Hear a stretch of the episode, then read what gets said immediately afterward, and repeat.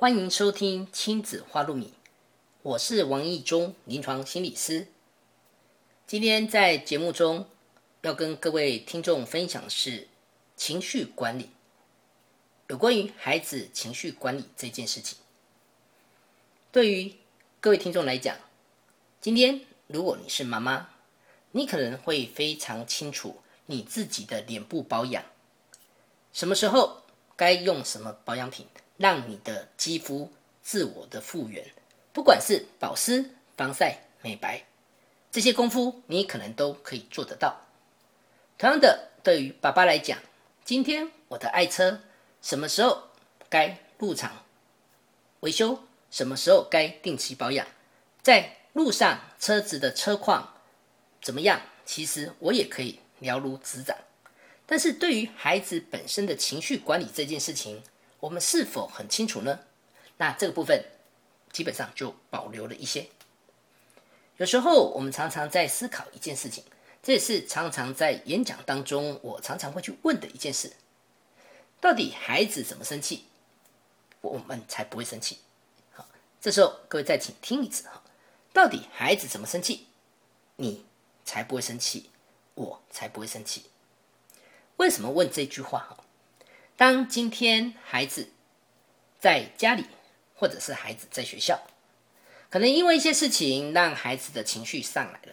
好，如果我们以孩子常见的生气这件事情当做一个例子，今天同学没有经过我的允许，把我的铅笔盒打开了，当然我气嘛。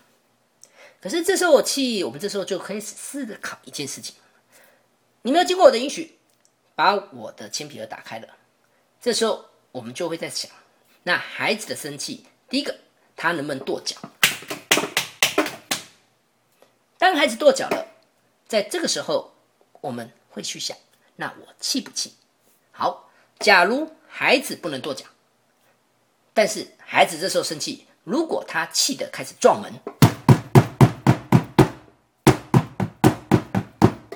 这个时候你气不气？如果跺脚也不行，撞门也不行。如果这时候孩子生气大叫啊啊，请问你气不气？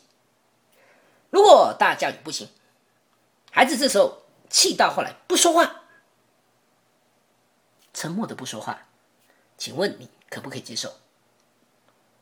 如果不说话也不行，孩子如果一生气，一气就跑到教室外面。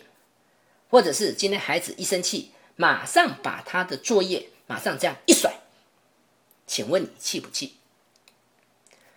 同样的，如果今天孩子瞪，或者是孩子跟你握拳头，甚至于孩子嘟嘴，好，假如这些方法都不可以，那这时候问题就来喽。当今天我的铅笔盒被动了。我当然在情绪上，我现在可能会有一些生气，甚至有有一些愤怒。当今我跺脚不行，当今天我撞门不行，今天我尖叫啊也不行，今天我不说话如果也不行，跑出教室也不行。今天我如果把我的作业本这样一摔，如果也不行。这个时候，假如孩子问我们一件事情。老师，那我很想问你哦，那我东西被动了，我总该总该可以生气吧？那我真的很想问你哈，啊这个不行，啊那个不行，啊这个也不行，啊那个也不行哈，啊咱就问的哈，啊咱踹工踹工踹工，啊到底要怎么样才可以？但这个时候你可能会很希望，那你用说的啊，你可以用说的啊，你可以好好说啊，好了。我的东西被拿走了啦！啊，你们大人哈叫我用说的啦。好，那这时候我就跟他讲哈，啊，你干嘛拿我东西？当你听到，请问可不可以？就怕你听到的反应是什么？啊，你凶什么凶啊？啊，你不会好好说啊？哎，各位，当孩子这样子一个表达也不可以，也不被接受的话，难道我们真的得要把孩子训练成？当我的东西被拿走了，就孩子笑嘻嘻的跑过来跟你讲：“哎，老师，我跟你讲哦，嘿，他拿我的铅笔盒呢。”其实这个也不对。这个就像有的孩子可能今天回到家，可能会跟妈妈讲：“哎，妈妈，我跟你讲哦，今天在学校人家有脱了裤子哦，屁股凉凉的。”哦哎，宝贝，不对，不对，不对，不对，人家脱你的裤子，屁股凉凉的哈，那你的脸应该热热的，应该烫烫的，你应该觉得害羞，你应该觉得生气，那你怎么可以笑嘻嘻？所以在这里，我们再重新来思考一件事情：到底我们有没有曾经告诉过孩子、教导过孩子？特别是在他心平气和的时候，让孩子了解一件事情：当我们今天有一些情绪上来了，那我们可以试着用哪些表现的方式？那这些表现方式，其实你这么做，哎，其实对其他人他是可以接受的。常常我在分享一件事情：我们家什么不多，五年生三个孩子多一点。通常对于家里以姐姐。哥哥来讲，基本上我会先提一件事情：生气进房间，OK，门可以关，但是你们不能上锁。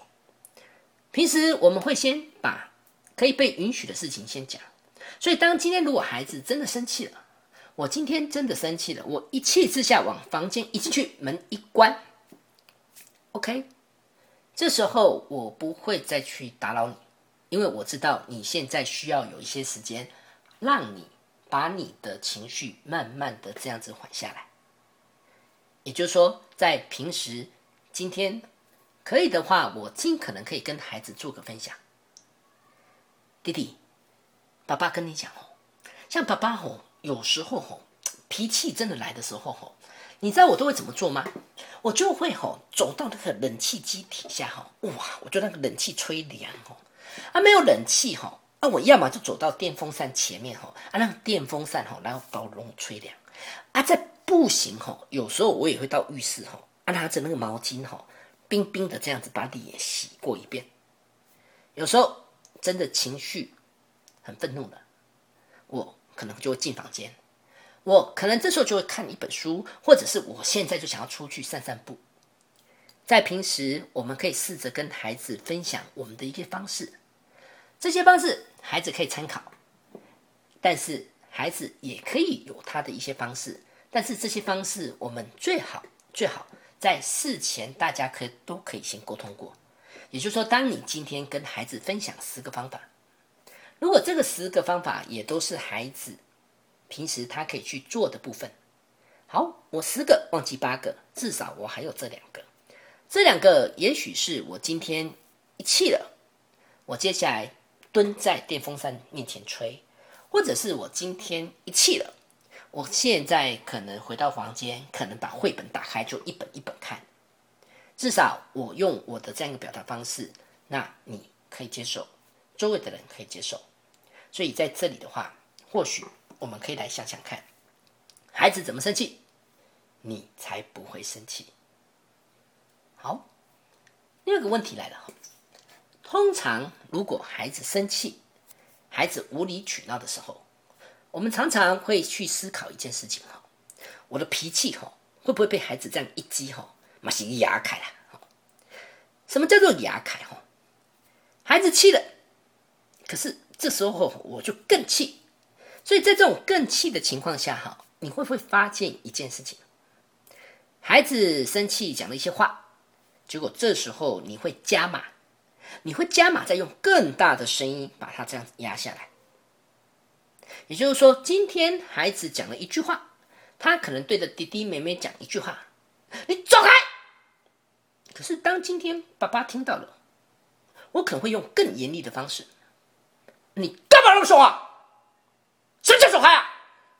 哎，这时候对大人来讲，我就比他更凶，我就把他往下压。好吧，这种结局往往有几种情况。一种，我被你压下来了，好，压下来，压下来，压下来，有的孩子就掉眼泪，有的孩子强忍着眼泪，有的孩子在这种情况被你压下来。当然，各位可能有个心理准备，当我今天被压抑下来了，接下来你就不要等那个时间。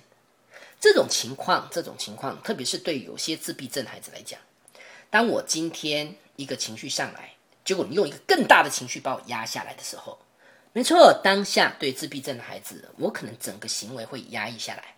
可是问题来喽，我的负面的情绪、负面的这个经验，不断的在我脑海里，不断的在我心里这样翻腾。问题就来了，接下来可能半天后，接下来可能放学后。接下来可能谁出现，谁就倒霉。也就是，当我今天一个情绪被你压抑下来的时候，当我的情绪往后延宕的时候，往往会造成一个副作用：谁出现，谁倒霉。所以有些时候我们会开始去思考：假如今天孩子生气了，这个孩子生气之后，我能不能试着让我大人的情绪，我至少可以。扮演一个所谓的绝缘体，我不受影响。不然说真的哈，你那回回哈，啊你短了嘛，干让你回回哈。一个孩子在那边无理取闹，这时候如果你大人也来掺一脚，啊大人也来无理取闹，只是一个小火再加上一个大火，这时候你就会发现没完没了。所以有些时候我们得要觉察一下自己，这个觉察自己的部分，也就是当你发现。生气开始让你拳头开始紧握。当你发现这个生气开始让你讲话的语气音量开始有一些变化，在这当下，说真的，如果你的情绪也上来了，这时候，这时候最好的方式是试着先让自己冷静下来。当然，怎么让自己冷静下来？这个就像我们刚才跟孩子分享的。大人生气了，大人可以怎么做？小孩子生气了，小孩子可以怎么做？所以，同样的，当我现在情绪开始也变得激动的话，那我可能自己要很清楚，那我可以怎么做？所以，在这边，我们可能要提醒我们：孩子生气，在我去协助处理之前，我能不能先让我自己的情绪不至于先弹跳上来？所以在这种情况。有时候，对爸爸妈妈来讲，那我就干脆选择离开，我就干脆选择离开这个现场。今天孩子他可能在客厅，客厅发飙了。孩子可能在客厅发飙，他可能对着弟弟，可能对着妹妹，这时候情绪非常激动，他可能对着弟弟妹妹讲：“哈，你下次再拿东西你就试试看，我看我能怎么样。”可恶，每次都这样，每次都这样。好，孩子的音量越来越大，孩子的情绪也越来越大。说真的，在这个时间点，你可能发现你也开始在冒烟了。好，问题来喽，烟开始冒了，你也开始发现一件事情，我的脸可能也开始。热了，我的手也开始紧握了。可以确定的一件事情：当你继续留在现场，当你继续留在现场，当你的情绪在这个时候被孩子影响了，被孩子撩拨了，如果在这种情况你还是选择进场，你还是选择进场来去处理孩子的话，那这时候一定可以确定一件事情：大人。更气，孩子也更气，所以常常有一种状况，与其你叫孩子离开，就怕你叫了孩子不走，倒不如由我们大人自己来告诉孩子。比如说，现在我可能会跟孩子讲：“爸爸，感觉你现在很生气，我猜你需要一些时间来冷静。没关系，爸爸现在进房间。”十分钟之后我会出来，请记得哦，请你很清楚的让孩子知道多久时间我会再出来。你千万不要告诉孩子，爸爸感觉你在生气哦，你需要一些时间冷静哦。我现在进房间，你什么时候不气，我什么时候出来。糟糕啦！当你把话说满了，当你把话说死了。完啦。孩子在客厅可能持续的气呼呼。好啦，一开始你气，气个十五分钟，我还可以稍微等一下；气个半个小时后，我勉强可以再忍一下。可是问题来了哦，当孩子这个气一气一气，如果一气气了一个小时，气了一个半小时，哇，那我就出不来了。所以在这里的话，有一个部分，最好是出来这件事情是由我们自己来决定。也就是说，当今天我跟孩子讲，十分钟之后爸爸会出来。十分钟一到了，这时候我若出来，你还是发现孩子还是在那边生气。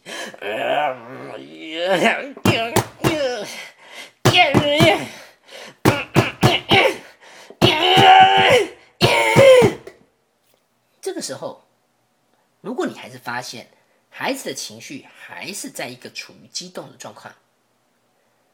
这时，你还是可以再回到刚才那个模式。我再进去房间。为什么进去房间？因为我情绪也可能会上来。所以各位请记得一件事情：当孩子情绪很激动的时候，我们大人要做的是先把刺激稍微降低，能够不需要有额外的刺激，这时候就暂时先不要进来。好现在另外一个问题来了，有时候孩子发脾气，可是现在情绪真的很难去控制，也就可能只是一丁点，可能只是一丁点。妹妹只是跟着哥哥讲：“嘿嘿，哥哥，你这个字写错了呢，你管我。”这时候你可能会觉得，妹妹才一句话，嗯，啊哥哥，你干嘛这么气？有时候我们会发现，孩子似乎是处在一个地雷区，他的情绪的引爆点都很低，往往只是一个小小的事情。这种情形就像有些雅斯伯格症的孩子，你只是轻微的碰一下他，不不，或者是今天同学可能是一个笑，嘿嘿，你看他，关什么事情啊？这种情形。孩子的情绪回复能力，有时候你会发现，有的孩子的情绪反应能力很差。就是我一生气之后，我的整个思绪就塞住了。这种塞住的情况，这种塞住的情况，就像是在隧道里面一样。雪山隧道广播，雪山隧道广播，用路人请注意，用路人请注意，前方塞车中，前方塞车中。哇！一气之后，你的思绪就塞住了，你的血税就过不去了。这时候你就发现，接下来的事情就都不用做了。所以，当现在孩子的情绪上来，可是你发现他很难回复，在这种情况，我们可以来帮孩子的，包括几件事情。第一个，在平时的时候，我们能不能来帮孩子？当他面对自己的一个生气的情绪，那他怎么透过一个转移的方式，来让自己的情绪可以得到一个舒缓？这种转移就像我们刚才提到，我今天生气了，我肯蹲在电风扇前面；我今天生气了，我肯进房间把绘本拿来翻一翻。所以每个孩子的注意力转移的方式都不一样，情境也不一样，在这里并没有标准答案。但是，只要孩子现在所做的事情，他只要不造成别人的困扰或者伤害，只要能够达到你情绪舒缓的一个效果，这个就会是一个好方法。我们的孩子需要非常非常多让自己情绪转移的一个方式，所以在这种情况下，你可以跟孩子分享什么？情绪真的上来了。平时我可以跟着孩子练习有些深呼吸，有时候我可以数数自己的心跳，甚至于当我一生气之后，我可能开始默背唐诗，甚至于默背宋词。同样的情绪上来了，这个时候我可能会去洗把脸，冲个澡，我让自己凉快凉快。当然，有的孩子一生气，可能笔拿起来，他可能就开始做涂鸦的动作。有些孩子一生气，他可能就开始做翻漫画。当然，有的孩子生气就倒头。接下来就。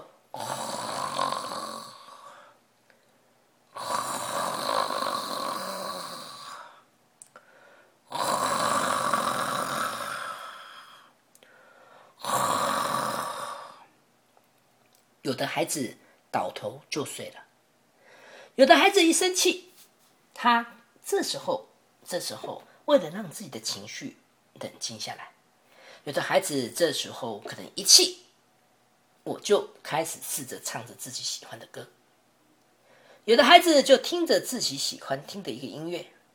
当然，今天如果是在外面，在校园，有的孩子情绪一上来，我干脆就去散散步。我干脆就到花园里面、花圃里面去看看这些花，甚至于听听虫鸣鸟叫，这个部分都是一个让我放松的方法。有的孩子转移注意力，你或许可以引导他，那你就听听看手表上的滴滴答答、滴滴答答的这个秒针分针的一个声音。当然，今天如果是在家里，有些孩子情绪来了，我。就跟着我家的宠物，不管今天家里养的是猫，今天家里养的是狗，甚至于兔子、老鼠都可以。有的跟会跟鱼对对话。当然，对有些孩子来讲，我情绪一来了，我可能电视一打开，海绵宝宝，海绵宝宝，海绵宝宝。有的孩子看到海绵宝宝，这时候他的心情可能就开朗了。哎，派大星，哎，海绵宝宝。哎，章鱼哥，哎，徐老板，哎，小郭，三弟，哎，皮老板，哎，胖虎阿姨。这个时候，只要任何的方式可以让孩子一个舒缓。刚才提到鱼，有的孩子这时候缓和自己的情绪，我可能看着缓慢的乌龟在爬，这个部分也是一个方式。甚至于只是下雨，去听个滴滴答答、滴滴答答那个雨滴声，这个都是一个。所以在平时，各位，请记得帮孩子，请记得帮孩子，甚至于我们亲子之间共同来做一件事情，请储存一下，请累积点数一下有关于情绪转移的一些方式，因为对于我们的孩子来讲，他需要。接下来，孩子还是很激动的，这个时候你也可以开始思考一件事情，你。多久没有抱孩子了？有时我们常常会去想一件事情：当今天孩子情绪很激动，我这个时候如果再去跟孩子说道理，你干嘛那么生气？啊，你知道哦，啊，你现在气成这样子哦，啊，有时候像我们大人一样哦，啊，一气吼，那个心跳加速，血压加高哦，啊，你吼这样一气吼，还是没有办法解决问题啊。啊，爸爸就跟你讲过吼，啊，你就是哥哥，你该让弟弟就让弟弟呀，对不对？啊，你玩，你以前也玩过啊，那你现在不玩，啊，让给弟弟玩，到底会怎么样？说真的，当一个孩子情绪上来的时候，这时候他最不想听的就是“谢谢亮，谢谢亮，谢谢亮”。有时候一个大人的啰嗦，就像那个杯我菜龟吼在亮的时候吼。实际上，对孩子来讲，他的情绪会更糟。所以这时候你要的是什么？或许我们只是走到前面，拍拍孩子的肩膀，甚至于跟孩子来一个大大的拥抱。说真的，当你抱住孩子的时候，有时候你会发现，在孩子的情绪部分，他会慢慢的缓和下来。只是在这边，在这里，对于有些自闭症孩子来讲。对于有些雅斯伯格症来讲，我的触觉敏感，所以当你今天如果决定想要去抱孩子的时候，或许你还是留意，还是提醒一下自己。当你开始想要去抱孩子的时候，或许你是可以先碰触一下，比如说孩子比较不敏感的背。当你开始试着碰触他，如果你发现哎，孩子是可以接受的，这个时候我们再试着。整个像一个熊抱这样抱起来，其实有的孩子他的情绪这时候就会慢慢的舒缓。拥抱是一个方式。再来，对有些孩子来讲，那我情绪上来了，那我到底能不能凭想象？这个想象，这个隐喻，其实对孩子来讲，平时的一个训练，平时的一个训练，其实对孩子来讲，当我真的在当下情绪上来时候，我就可以试着用想象的画面，比如说，有的孩子会去想象自己就像那个河豚一样。好，现在我自己在很生气的一个情绪当下，嗯，这时候我就开始试着想象，我就像一只河豚，我怎么去学习控制适量的水或空气吸入到我自己后很富有弹性的那个胃里面，这胃里面会让我跟身体的一个膨胀。这时候就像是一个生气的一个情绪一样，所以有时候因为我想象，所以这时候我的河豚到底是要膨胀到什么程度，到底是要收放到什么程度？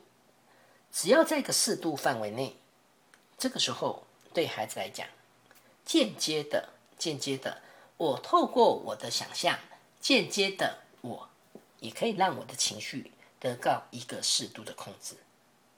有些孩子，如果以 ADHD 来讲，或许他常会告诉你：“啊，我控制不住啦，我控制不住啊，我有什么办法？就控制不住啊，我不是真的要打他，但是我就控制不住啊，啊不这样做，啊不这样做，啊不然要怎么办？很抱歉，控制不住这件事情，对于孩子自己跟别人之间的关系。”其实这里并不是一件好事，就是因为控制不住，所以我们今天才要试着让你来控制。那各位，请提醒，再再次提一下自己，有些功课其实是在孩子平时就得要去做演练的，包括想象的部分。同样的，孩子也许想象是河豚，有时候孩子想象的想象的是一个自然的一个画面。基本上有画面有 feel，孩子的心情他就可以练习让自己慢慢的取得一个平静。每一个人平静的画面不一样，但是想象力对于孩子来讲，想象力它就有它的一个神奇的一个魔力。也就是当有些孩子我去想象，我就像是一个土地公，土地公坐在那边。我就像是一个弥勒佛，我就坐在那边，我就想象是一个平静的湖泊，或者是想象一个平静无浪的一个海平面，甚至于就像一个大草原的一棵榕树，或者甚至于一朵含苞待放的玫瑰花。当然，我可以像海豚一样在海中这样跳，这样悠悠的这样跳。任何的画面，如果可以让我的情绪、让我的躁动可以得到一个缓和。甚至于有的孩子，他也会去听听他一个心跳的一个节奏。通常在这种情况，多少对孩子来讲，他就可以得到一个比较平静的一个情绪。有时对孩子来讲，这样一个想象，这样一个想象，有时候如果再加上一些对话，对有些 ADHD 的孩子来说，我现在的喷火火山哦。已经逐渐在冒烟哦啊，即将熄火当中。哎，火山已经逐渐烟慢慢慢慢慢慢，哎，准备熄火喽。同样的，有的孩子会告诉你哦，我的那个生气板块哦，啊，这个碰撞哦，叫啊，已经慢慢慢慢慢慢慢慢的稳定了。啊，我的能量哦。已经吼可以得到初步的释放，那也就是说，当我现在开始把这些对话加进来，有画面，有对白，事实上对孩子的情绪掌控，他就可以更顺利。同样的，我们刚才在提到情绪转移的部分，事实上在这里非常非常建议情绪管理这件事情，大人小孩我们一起来。在这个一起来的过程里面，包括我们也可以跟孩子一起来找属于我们自己的一个宁静海。这个宁静海，它可以让我们彼此情绪得到一个舒缓，不见得一定是走出户外，也许只是在家里的一个角落或一个房间，只要心情能够平静，这个都是一个方式。所以在这边，在这里，真的会提醒各位听众一件事情：很多孩子倾向把自己一些负向情绪压在内心里面。这些情绪不会只是我们刚才提到的生气，有的孩子会有伤心，有的孩子到青春期，他可能有一些迷惑，甚至于有时候一些挫折、难过，甚至于孤单、寂寞、害怕等等。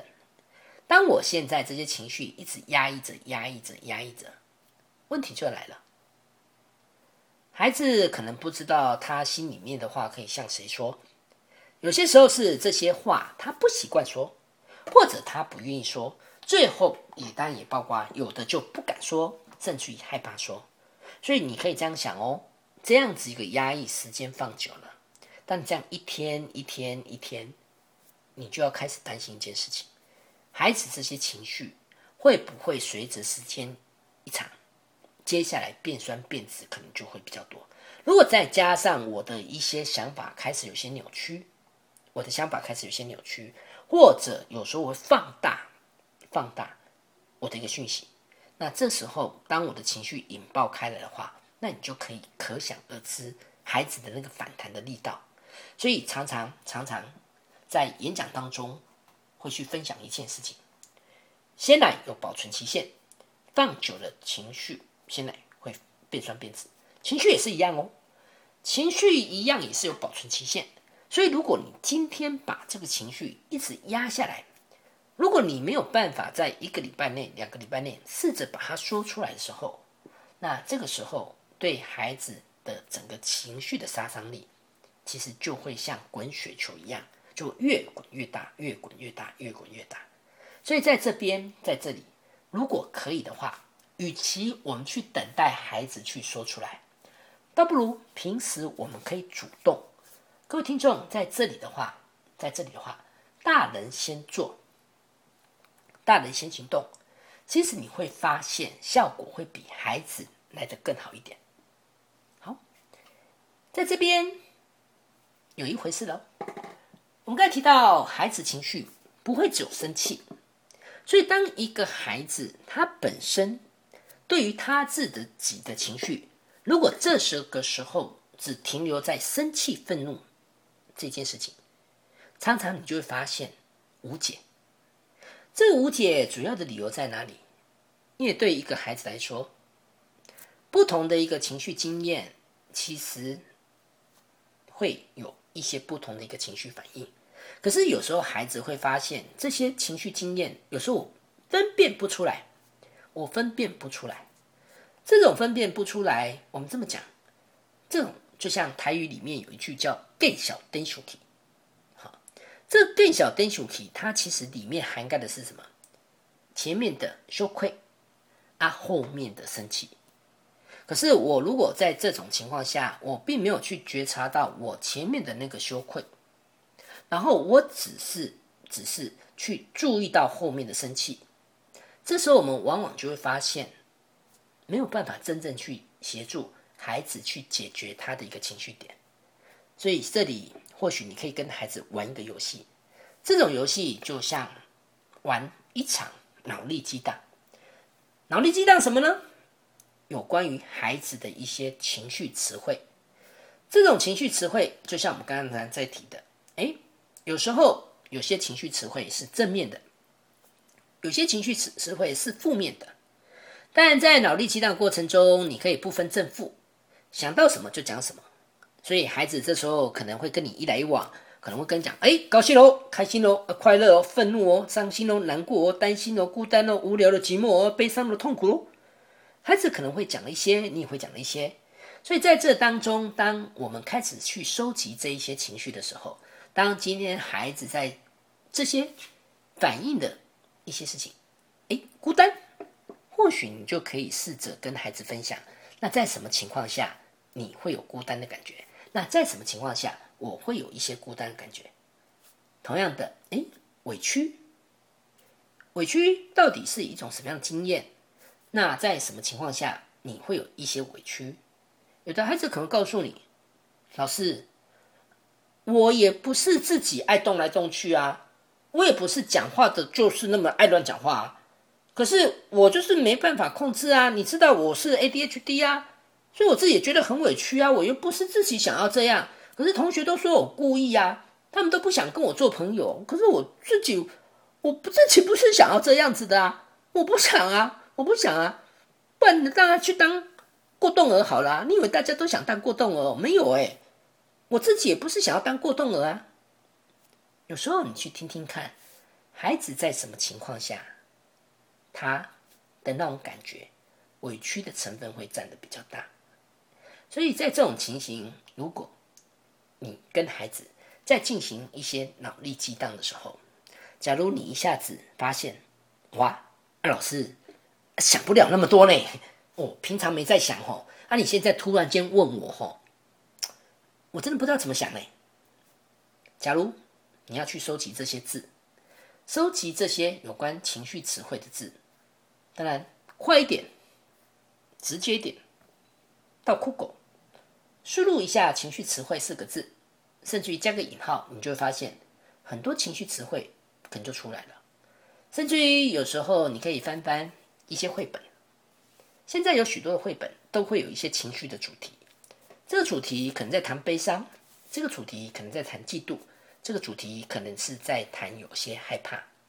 这些都是一个资料收集的一个来源。所以在整个孩子的情绪管理的部分，我们也会试着来训练。孩子有关情绪的一个觉察，这个觉察的部分通常包括几件事情。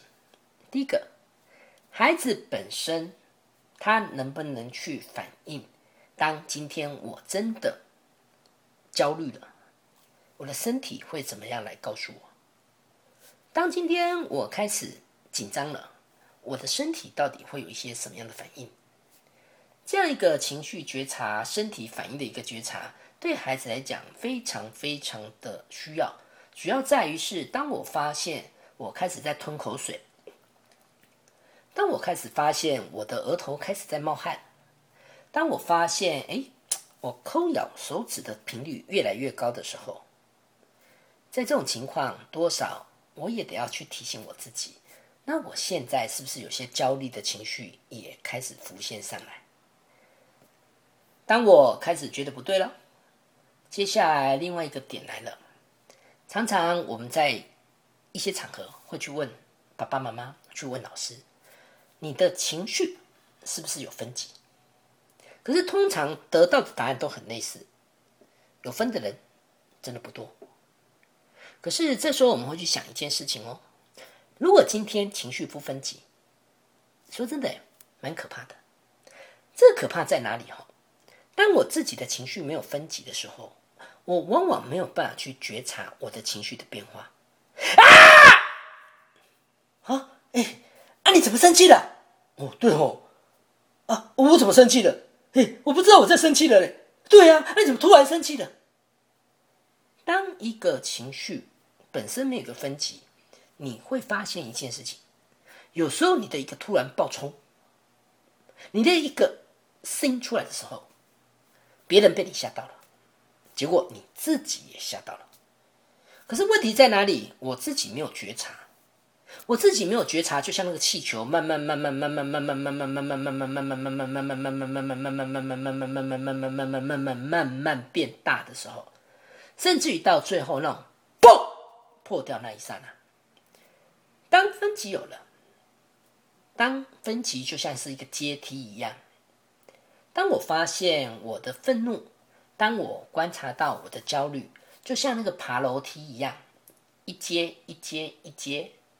这个时候，假如我的焦虑如果从二阶爬到三阶，在第一时间，我可能就得要思考：那我是不是需要做一些事情，让我的焦虑可以从三再回到二？那这些事情包括我们刚才在讲的一个情绪转移的部分。不然，各位可以这么想哦。现在好多的事情都有分，就像你今天，今天你去买个高山茶，他可能要告诉你哈，那你是要正常冰、少冰、为冰、去冰，那你是要常温热饮，还是你的甜度是要正常甜、少甜、半糖、为糖，还是无糖？当然，他有人会问你，你是要十分、八分、五分、两分，甚至于常常是这样，台风也有轻到重。你从热带性低气压到轻度台风，到中度台风，到强烈台风，你连火山都会分，那活火山、休火山啊、死火山啊，连瓦斯炉都还会分小火、中火、大火。可是说真的哈，如果我们自己的情绪没有分级，你会发现，你会发现，你会不清楚你的情绪的变化到底怎么在进行。所以，当以这个部分来讲，我的觉察有了。我的情绪分歧有了，我的情绪分歧如果就像是一个阶梯一样，一二三四五六七，我这时候多少就可以随时停下来去觉察我现在的状况。好，这个情绪的觉察，我们刚才提到，有时候是来自于身体的一些反应，可是同样的有一件事情，当我们今天可能脸不笑了。我们的脸僵硬了，也就是说，常常有的孩子可能会跟你讲：“啊，你脸怎么那么臭？哦，你看起来脸臭臭的呢。”可是这时候，我们就开始去思考：奇怪，同学说我脸臭臭的，啊，为什么他看得出来？哦，啊，我自己没有感受出来。所以这里常常会发现一件事情：我们的表情往往。往往会诉说着哈，会去说着我们心里面的一些反应，所以我们试着也会来看看哈，那我到底能不能去调整一下我的表情？那进一步再来调整一下我的心情。这个意思怎么说哈？你可以试着在镜子面前，还有镜子拿走，也就是你可以在有镜子没镜子的一个情况下，你试着去讲同一句话。为什么镜子在前面会让你的说话方式会改变？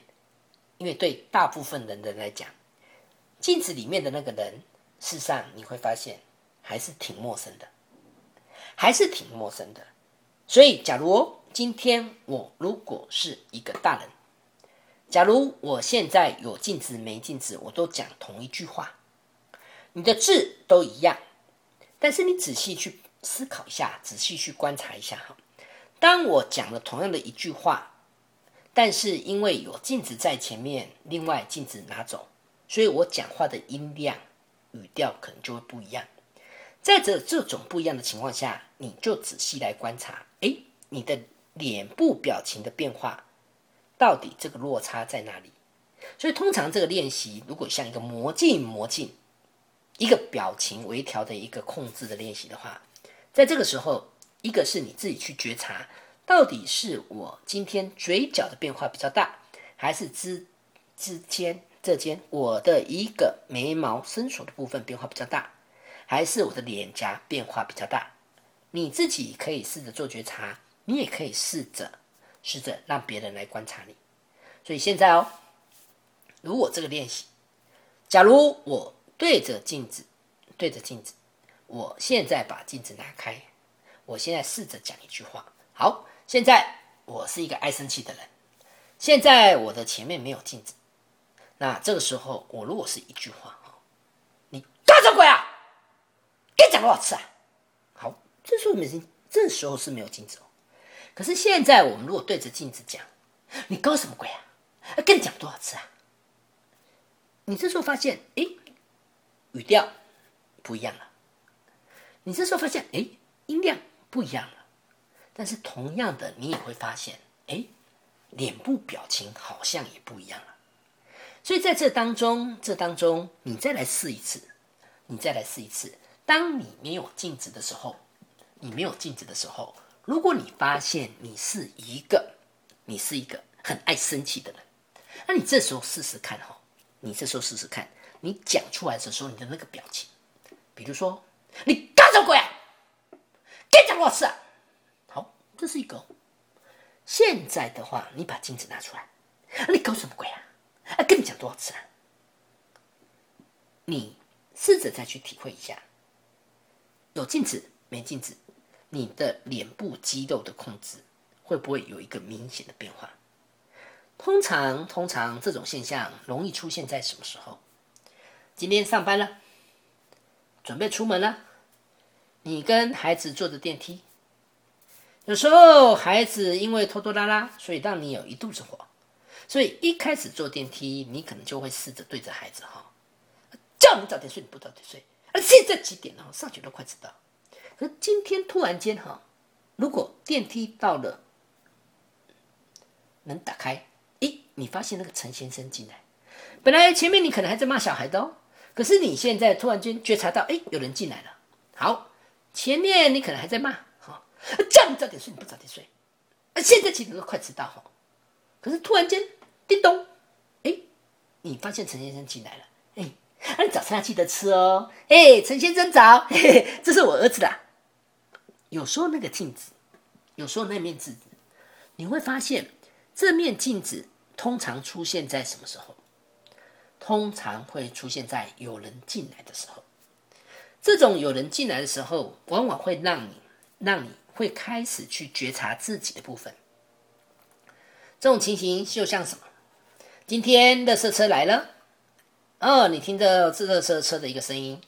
好，你现在可能跟你的孩子在楼下等，孩子可能心不甘情不愿跟你陪着陪着你在楼下。可是这时候说真的哈，你看着他的脸色哈，你的脾气可能也要上来了。啊，现在你可能会试着跟他讲哈，啊，道格勒斯哈，啊，你是怎样？你是怎样不服气啊？可是你会发现哦，如果今天在等待垃圾车的这个时间，旁边开始有一些人在的时候，你会发现你这些话，你大概就不会讲出来。所以在这边的话，也许。你可以试试看，也许你可以提醒看看，你一天一天到底花了多少时间对着镜子去调整你的脸部表情，那进一步进一步去调整你的心情。所以在这边同样的一个点，现在你能不能开始去做一些预测？这个预测指的是什么？台风有警报。事实上，我们的情绪也会有警报，所以你可以试着开始来思考。这个就像我刚才讲的情绪觉察一样，当焦虑了、焦虑了，你的身体会有哪些讯号来提醒你？这个就像有些头瑞症的孩子一样，当一紧张，有时候可能眨眼，有时候可能会挤眉弄眼，有时候可能会出现一些动作，包括。耸肩，包括有些孩子可能很快手可能就蹦出去了。有的头锐的孩子可能一紧张，同样的他会发现，哎哎哎哎哎二二二二，不同的人情绪呈现的，不同的孩子他的身体反应不一样了。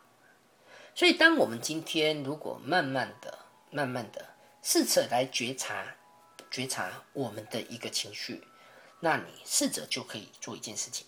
当我发现我焦虑了，我的情绪、我的身体反应告诉我现在焦虑了，那各位请记得一件事情：这时候你该有的行动、该有的行动，你这时候就得要开始去做一个启动。所以常常在这种情况下，这种情况下，我们有时候为了让孩子能够去觉察自己的一个情绪状态，这种觉察一个情绪状态，就像你现在给他一张白纸。当我现在给你一张白纸，那我在白纸的中间画一条平行线。这条平行线，通常我会把它看成是所谓的一个平静线。这个线你可以这样定，好，往上，往上。你可以试着是所谓的浮躁，或者是往下，你可以把它视成是一个比较沉闷的。然后你试着让孩子吼练习他当下的心情，让他练习当下的心情。那同样的再去纸上去标记，我现在的一个情绪的一个状况。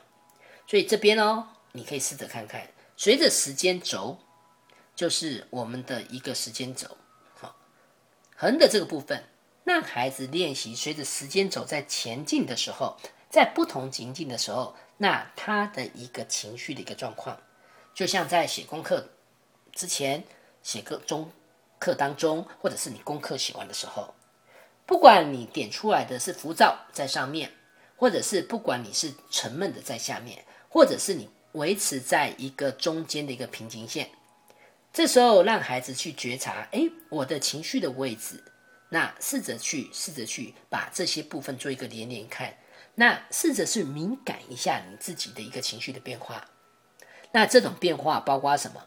哎，孩子的情绪是不是往上往浮躁走，还是孩子自己的情绪是往下沉闷走？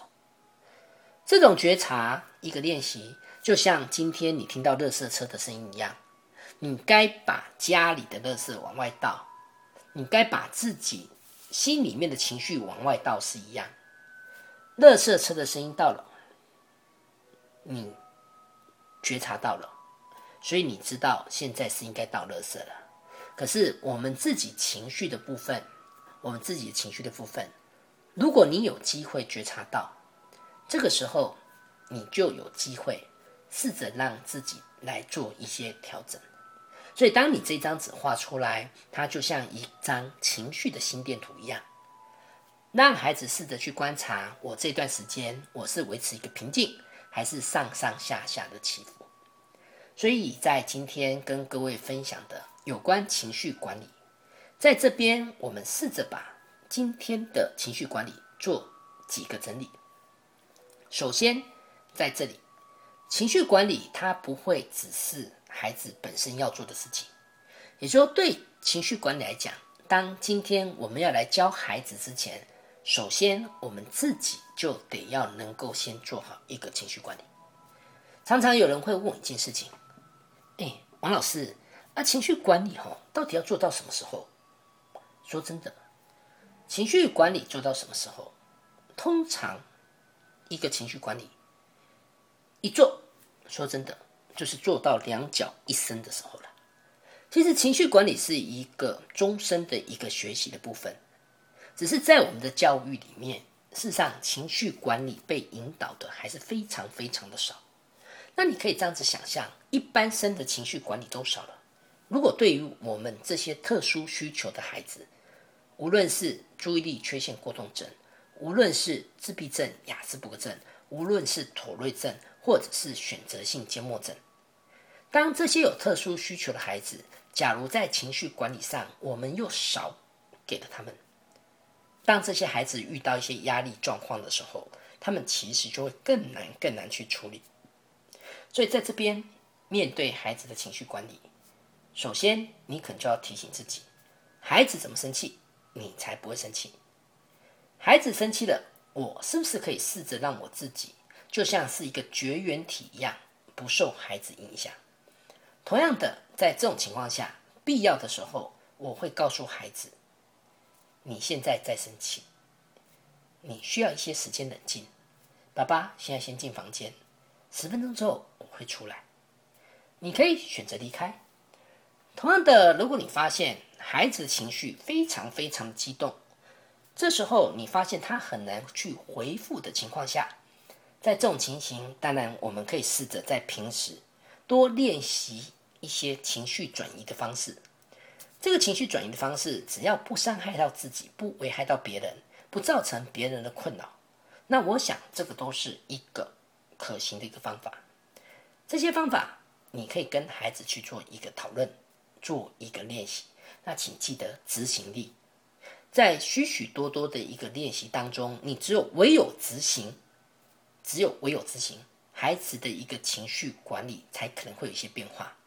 如果孩子的情绪真的真的很难回复，必要的时候你该给一个大大的拥抱，或者在平时引导孩子去想象，无论你是想象河豚，无论你想象的是一个自然的画面，如果这个自然的画面，假如哎，你又试着去帮他加上一些对话，这个时候你会发现。孩子在掌控自己的情绪上，就会显得更加的一个容易。可以的话，试着跟孩子去找找看，属于自己的一个情绪的一个宁静海。